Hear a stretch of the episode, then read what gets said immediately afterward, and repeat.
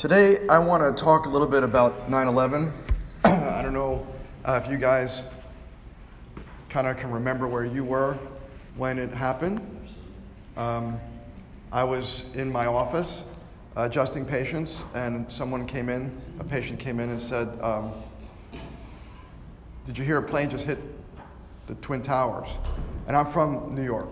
And we had just moved. This was 2001. We had just moved from, I practiced in New Jersey, right across the river from New York City, and we just moved down here to start teaching because we moved in March 2001. This was September. So this patient says, did you hear someone hit the Twin Towers? And my first thought was like, this has got to be some crazy accident, right? Because if you've ever seen the Twin Towers before, maybe you've never seen them in person, but one of them has this huge antenna on it. Before cell phones, this was like a TV antenna. So my thought was that some very bad, airplane pilot, like on a small little plane, because they didn't say a giant, jumbo jet. A little small plane hit the tower. And then a few minutes later, someone walked in and said, "Did you hear someone else hit the other tower?" Right? And I still remember thinking about that, saying how impossible all of this was. Right? So you guys maybe, so this is 2001, 18 years ago. So you guys were maybe like in elementary school, most of you were in elementary school. So I don't know if you remember this, but after the towers fell and then the Pentagon was hit, we just stopped ours, because we stopped our afternoon hours and we ran to get our son. Lisa and I, Lisa left here. I was in my practice. And The school, I don't know if your schools did this, but our schools just said something bad happened, everything was in lockdown, and they didn't explain what was going on. They let the parents do the explanations. So we pick up our son, and we John, and he's like, what's wrong? Like, why is everybody so upset? What's going on? So now we don't have cable. We didn't have TV in our house, right? We have a TV that we hook up to computers and stuff, but we don't have to. So we had to figure out how to get TV onto because at that time, 2001, internet was not really everything that it is now where you can get everything instantly. So I literally took a wire hanger, shoved it into the back of the TV where you can put an antenna, and made this makeshift antenna, and I was able to get like Channel 7 or like ABC News or something. So we were able to watch this. It was, I just remember it being a totally crazy time. And the next day happened to be finals here at Life. So I remember coming in that morning, and I had a final at 8 in the morning, it was a giant-sized class. We had like almost 300 people in that class at that time.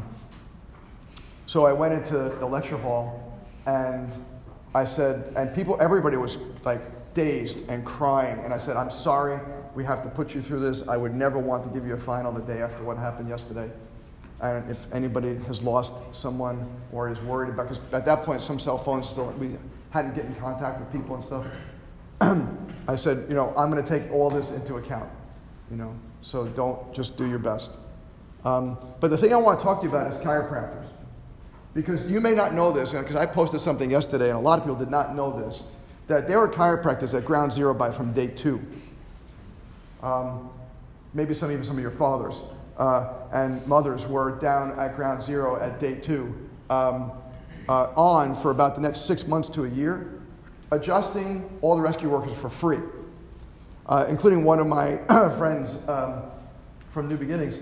He was one of the main organizers of this, and they set up all different kinds of tents and eventually took over some unused storefronts to adjust the soldiers and the firemen and the policemen and the other rescue workers for free for 6 months to a year after that. And you may not even realize this, but if you go upstairs in the CGUS building, at least it was there last time I looked. It's still there, good. Dr. Gary DiBenedetto, who's this friend of mine from New York, he donated his table that he brought. He actually, instead of a folding table, because he was there so much, he actually bought a table and put it there, and that table is in our CGUS building. If you go where the clinical sciences is and keep on going back, there's a little display case. So it's amazing, what chiropractic, did. That we did this kind of mission trip, right?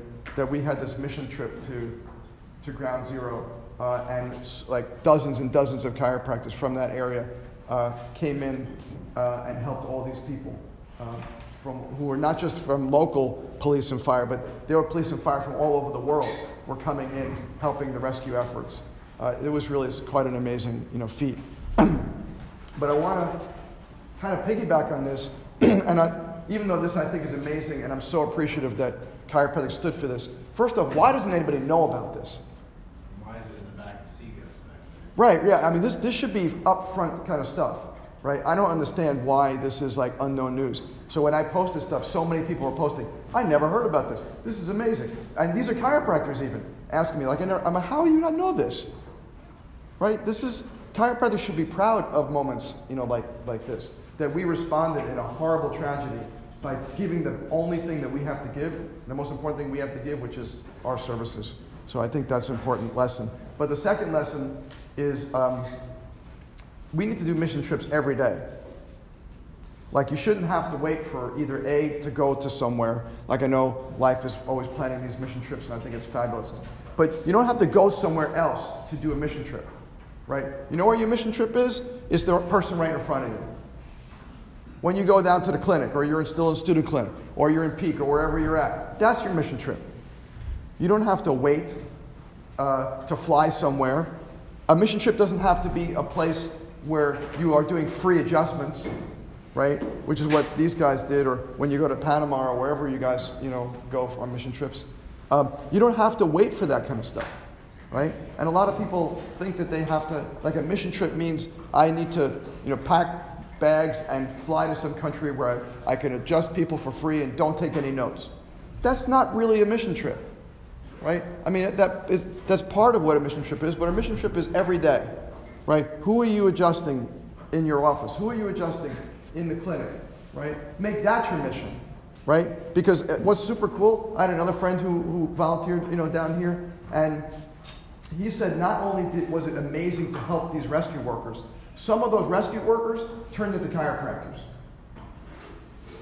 Right? So think of the far-reachingness. Like, you had these people who were, sifting through this kind of stuff, and these chiropractors were there giving of themselves, right, giving this service, and they convinced these guys to consider it, or ladies, to consider a new profession. And some of them became chiropractors, right? And some of them started getting their families under care. Not there, but at various places around. So think about the far. That's what the mission trip is about. The mission trip is about B.J. Palmer's quote, you never know how far-reaching something you may think Sarah Dew will affect the lives of millions tomorrow. You never know, right? So that person that you're adjusting in the clinic, and they've been in the clinic for 10 million years, and all you talk about is like the Braves or the weather or whatever. Why don't you ask them about their grandkids? Right? Because, like, how people constantly say, how do you I want to see more kids in the clinic. I'm really struggling in clinic. Well, are you asking your patients for referrals? What about your kids? What about your husband? Right? Do you know anybody? Well, one of my favorite questions is, do you know anybody with the 4 A's? And they'll be like, 4 A's, what's that? Autism, ADHD, allergies, asthma. Do you want to be with one of those? And what's everybody going to say? Yes.